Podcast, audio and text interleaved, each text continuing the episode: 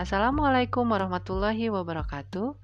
Hello everyone, meet again with me Desa Harisandi in my podcast. Nowadays, I want to tell you about Angela Lee Duckworth's speech entitled The Power of Passion and Perseverance. When Angela was 27 years old, she decided to leave her job as a management consultant and become a teacher.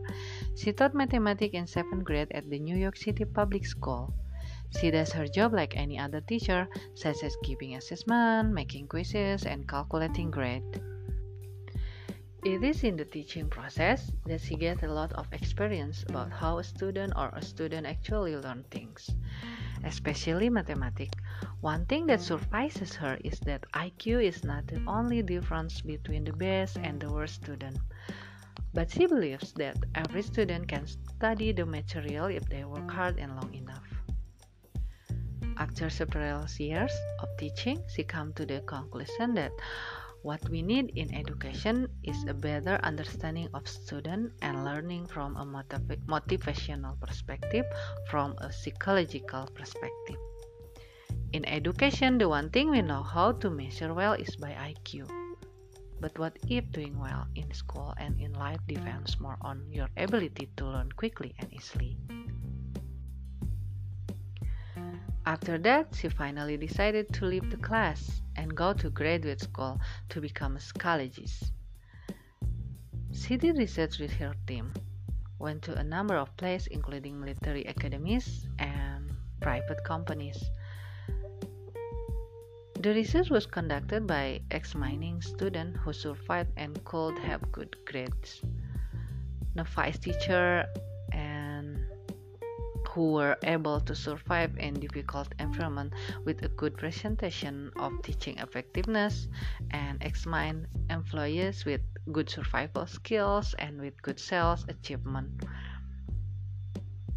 In all these very different contexts, one characteristic emerges as a significant predict predictor of success.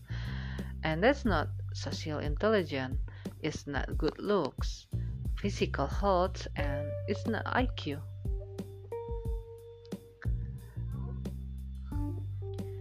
Grit is passion and persistence for long term goals. Stamina, yes, has stamina. Steadfastness clings to your future day after day, not only for this week, not just for this month, but for years, and works very hard to make the, that future a reality. Resilience is living like marathon, not sprinting.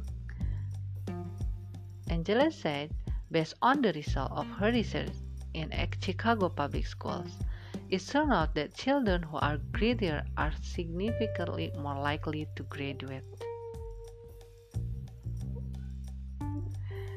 According to Angela, the best idea for building resilience in children is something called a growth mindset. This is an idea developed by Stanford University by Carol Dweck. And they believe that the ability to learn is impermanent, that the ability to change can change with your effort. Dr. Dweck has shown that when children read and learn about the brain and how the brain changes and grows in response to challenges, they are more likely to survive when they fail because they don't believe failure is permanent condition.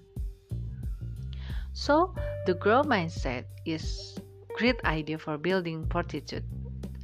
We need to take our best ideas, our uh, our strongest intuition, and we need to test them. We need to measure whether we have success, and we must be willing to fail, to be wrong, to start over the lesson learned. In other words, we must be serious in making our children more courageous. In positive term, of course. Okay, maybe that's all what I have to understand about Angela Lee speech. And thank you for listening. Thank you for attention. And see you in my next uh, podcast. Okay, uh, stay healthy stay happy and stay at home and see you in next content. Thank you. Assalamualaikum warahmatullahi wabarakatuh.